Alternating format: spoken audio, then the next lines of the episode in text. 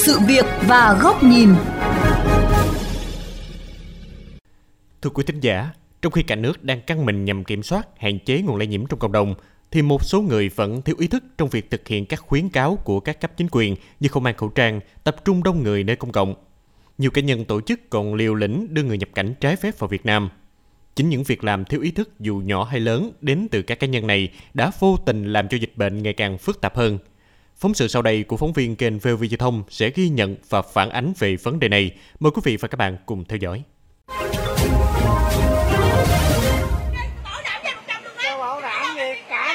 chống dịch hết mà nói không dịch. Cả nước là cái gì? Không cần phải nói chuyện với anh. Gì? Dịch có hay không xin cho biết. Dịch gì mà dịch người ta không có bệnh bắt người ta đeo vô. Không có dịch sao nhà nước ta cấm đường cấm gì hết vậy?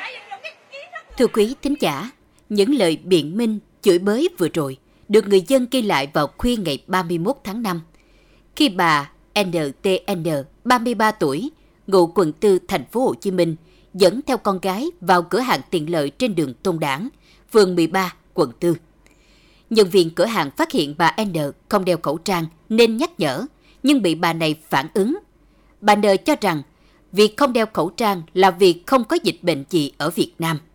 Thậm chí bà N còn cãi tay đôi với công an nhất định không tuân thủ việc đeo khẩu trang.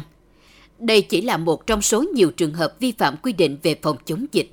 Vào mỗi buổi chiều hay sáng sớm, khi đến các công viên trên địa bàn thành phố Hồ Chí Minh – không khó để bắt gặp nhiều người dân tập thể dục nhưng không mang khẩu trang. Lý do mà họ đưa ra thì vô vàng. Ra đường mà đi xe máy thì em mang. Còn bình thường khi mà mình đi tập đồ này kia thì mình không có mang sao? Dạ không, tại này đây gần nhà em. Tại đi tập công viên này không đeo thôi chứ đi làm mình vẫn đeo bình thường.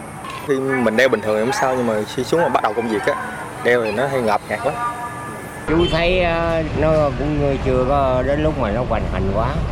Tại vì ờ, cái sức khỏe của chú chú biết Mỗi chiếc khẩu trang có giá chưa đến 3.000 đồng, nhưng mức xử phạt đối với hành vi không đeo khẩu trang là từ 1 triệu đến 3 triệu đồng. Rõ ràng, cái giá phải trả cho những hành vi thiếu ý thức là rất đắt. Theo luật sư Huỳnh Trọng Nghĩa, đoàn luật sư thành phố Hồ Chí Minh, ngoài việc xử phạt đối với người dân, chính quyền địa phương cần có những giải pháp tuyên truyền giáo dục thật chất hơn. Với cái hành vi mà không chấp hành quy định về việc đeo khẩu trang khi đến nơi công cộng thì người vi phạm có thể bị xử phạt hành chính với mức phạt là từ 1 triệu đồng đến 3 triệu đồng. Ngoài áp dụng các hình thức xử phạt về việc không đeo khẩu trang nơi công cộng thì chính quyền các nơi cần tăng cường các biện pháp tuyên truyền phổ biến giáo dục pháp luật thật là thực chất như là treo băng rôn, tờ rơi áp phích ở ngay những cái cổng ra vào ở những nơi đông người. Bỏ ngoài tai những khuyến cáo của Bộ Y tế và quy định của pháp luật, nhiều người dân vẫn cứ thờ ơ sống một cách thiếu trách nhiệm với chính sức khỏe của bản thân mình và cộng đồng. Chỉ tính riêng quận Bình Thạnh, kể từ khi dịch bệnh bùng phát đến thời điểm này, lực lượng chức năng đã tiến hành xử phạt các cá nhân, tổ chức vi phạm nguyên tắc 5K với số tiền lên đến con số hàng tỷ đồng. Ông Đinh Khắc Huy, Chủ tịch Ủy ban Nhân dân quận cho biết. À, trong thời gian qua thì ờ, vừa tập trung tuyên truyền, tuy nhiên là chúng tôi cũng tập trung uh, nhắc nhở cũng như xử phạt các cái đơn vị ờ, cá nhân không thực hiện đảm bảo những cái quy tắc về 5K cũng như là phòng chống dịch đến thời điểm hiện nay đó thì hai đội liên ngành của quận và 20 phường cũng đã xử lý với số tiền là 1 tỷ 032 triệu trong đó là xử lý đeo khẩu trang là 403 triệu nếu ý thức về việc mang khẩu trang nơi công cộng của người dân còn kém, thì những sự việc đưa người trái phép nhập cảnh vào Việt Nam – thông qua đường mòn lối mở là những hành vi đáng lên án. Đánh đổi sự an toàn của cộng đồng xã hội với giá 2.500 đô la Mỹ, như cách mà Giám đốc Nguyễn Trần Anh Tuấn nhận bảo lãnh đưa người nước ngoài nhập cảnh trái phép vào Việt Nam, lại một lần nữa dấy lên hồi chuông cảnh báo về tình trạng vượt biên trái phép nhằm trục lợi cá nhân. Theo luật sư Huỳnh Trọng Nghĩa, các cơ quan chức năng nên củng cố hồ sơ và truy cứu trách nhiệm hình sự khi có thể, đây được xem là đòn đánh mạnh tay đối với các đối tượng có ý định hành vi phạm tội sắp tới. Hành vi đưa người khác nhập cảnh trái phép vào Việt Nam theo quy định về xử lý hành chính cũng đã có, về xử lý hình sự cũng đã có.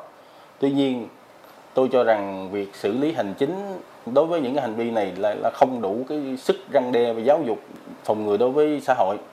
Đối với những hành vi này, theo tôi là các cơ quan chức năng là nên củng cố hồ sơ chứng cứ tài liệu để hành vi nào đủ cái yếu tố cấu thành tội phạm thì phải chuyển qua xử lý hình sự ngay thì như vậy mới đủ sức răng đe giáo dục và ngăn chặn những cái đối tượng mà đang có ý định thực hiện hành vi phạm tội sắp tới.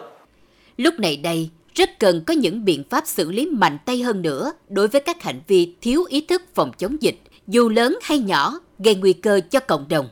Bên cạnh đó, rất cần sự đồng lòng từ mỗi người dân, vì một sự lơ là, mất cảnh giác có thể dẫn đến những hậu quả khôn lường. Phó giáo sư tiến sĩ Bùi Hoài Sơn, Viện trưởng Viện Văn hóa Nghệ thuật Quốc gia Việt Nam chia sẻ. Quyết tâm đồng lòng của mỗi người dân sẽ tạo ra thắng lợi cho cả cuộc chiến này.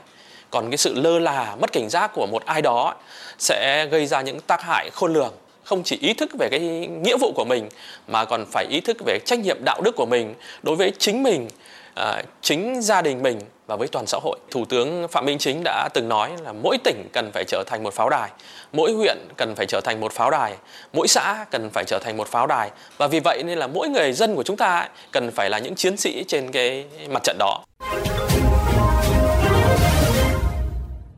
Câu chuyện không mang khẩu trang nơi công cộng hay các cá nhân tổ chức đưa người nhập cảnh trái phép về Việt Nam không chỉ xảy ra mới đây.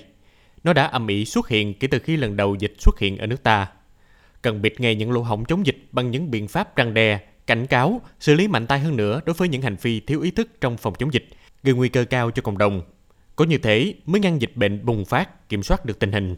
Xung quanh nội dung này, nhà báo Bùi Trọng Điển, phó giám đốc kênh VOV Giao thông tại thành phố Hồ Chí Minh có bài bình luận với nhan đề mạnh tay với hành vi thiếu ý thức trong phòng chống dịch Covid-19.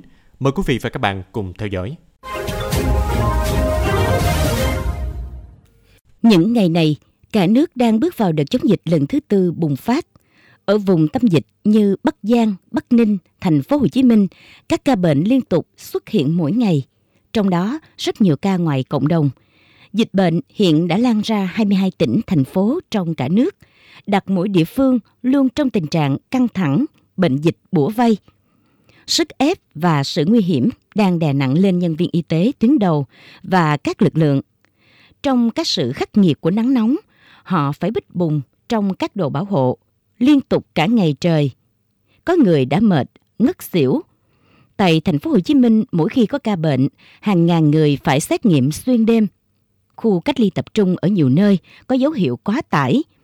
Dịch giả xuất hiện ở hàng trăm địa điểm, kéo theo là hàng loạt các cơ quan, công sở, khu dân cư, khu chung cư, nhà dân bị niêm phong, hàng chục ngàn người bị phong tỏa, cuộc sống bị xáo trộn hoàn toàn.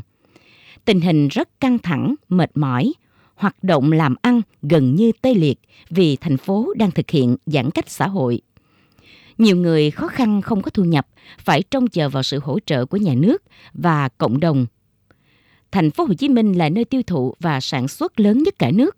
Hoạt động kinh tế ở đây đình trệ đã kéo theo hàng loạt hệ lụy của các địa phương như rau củ quả làm ra không có nơi tiêu thụ, nhiều mặt hàng muốn nhập về lại không có. Rõ ràng, hậu quả mà dịch bệnh đang đè nặng lên cuộc sống hàng ngày, lên mỗi người dân là như vậy. Nhưng đáng buồn thay, có rất nhiều người biết rõ nhưng vẫn cố tình bất chấp, tìm cách đưa người nhập cảnh trái phép, gây nên hậu quả là mầm bệnh phát tán. Có người vì sự ích kỷ của bản thân tráo cả người khi ở diện phải đi cách ly tập trung. Có trường hợp là F1, F2 tạo điều kiện cho cách ly tại nhà nhưng lại đi lung tung khiến dịch bệnh lây lan khắp nơi. Chưa kể dù trong thời kỳ dịch giả vẫn tụ họp, gặp mặt, trao đổi theo nhóm, không tuân thủ theo các yêu cầu phòng chống dịch để dịch bùng phát trên diện rộng. Bao người phải lao đao. Điển hình như nhóm truyền giáo Phục Hưng tại quận Gò Vấp, thành phố Hồ Chí Minh. Hiện đã có hơn 200 chùm ca bệnh bị lây nhiễm liên quan đến nhóm này. Ở một số địa phương, khi được kiểm tra thân nhiệt, không những không chấp hành mà còn quay ra tấn công, hành hung nhân viên, các chốt kiểm soát. Tình trạng trốn trong khu phong tỏa, khu cách ly, không đeo khẩu trang nơi công cộng vẫn thường xuyên xảy ra.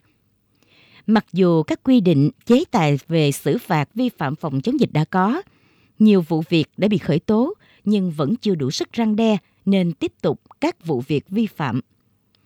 Hiện nay, dù chiến lược cuối cùng để phòng chống dịch COVID-19 hiệu quả là tiêm chủng ngừa vaccine, nhưng đây là giải pháp lâu dài, không thể làm ngay được vì nguồn cung hạn chế. muốn khống chế được dịch bệnh, mỗi người, mỗi nhà phải dẹp bỏ sự ích kỷ, đơn giản của mình vì dịch bệnh không trừ bất cứ một ai, một gia đình nào.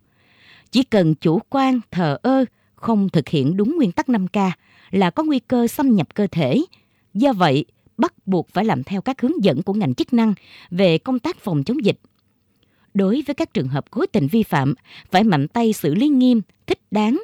Hành vi nào vượt quá giới hạn hành chính phải bị xử lý hình sự thích đáng, không bỏ qua. Mọi người phải lên án, đấu tranh với mọi hành vi vi phạm, không nhân nhượng, vì đây chính là bảo vệ cộng đồng, bảo vệ bản thân và gia đình trong đại dịch chỉ có chung sức chung một tấm lòng quyết tâm chiến thắng để thực hiện những công việc nhỏ nhất, không vi phạm công tác phòng chống dịch, mới mong dịch Covid-19 bị đẩy lùi và khống chế, trả lại cho cuộc sống bình yên để làm ăn, phát triển. Quý vị và các bạn vừa nghe bài bình luận với nhan đề Mạnh tay với hành vi thiếu ý thức trong phòng dịch Covid-19 của nhà báo Bùi Trọng Điển. Đến đây, thời lượng chương trình Sự việc và góc nhìn hôm nay cũng đã hết. Xin chào và hẹn gặp lại quý vị trong các chương trình lần sau.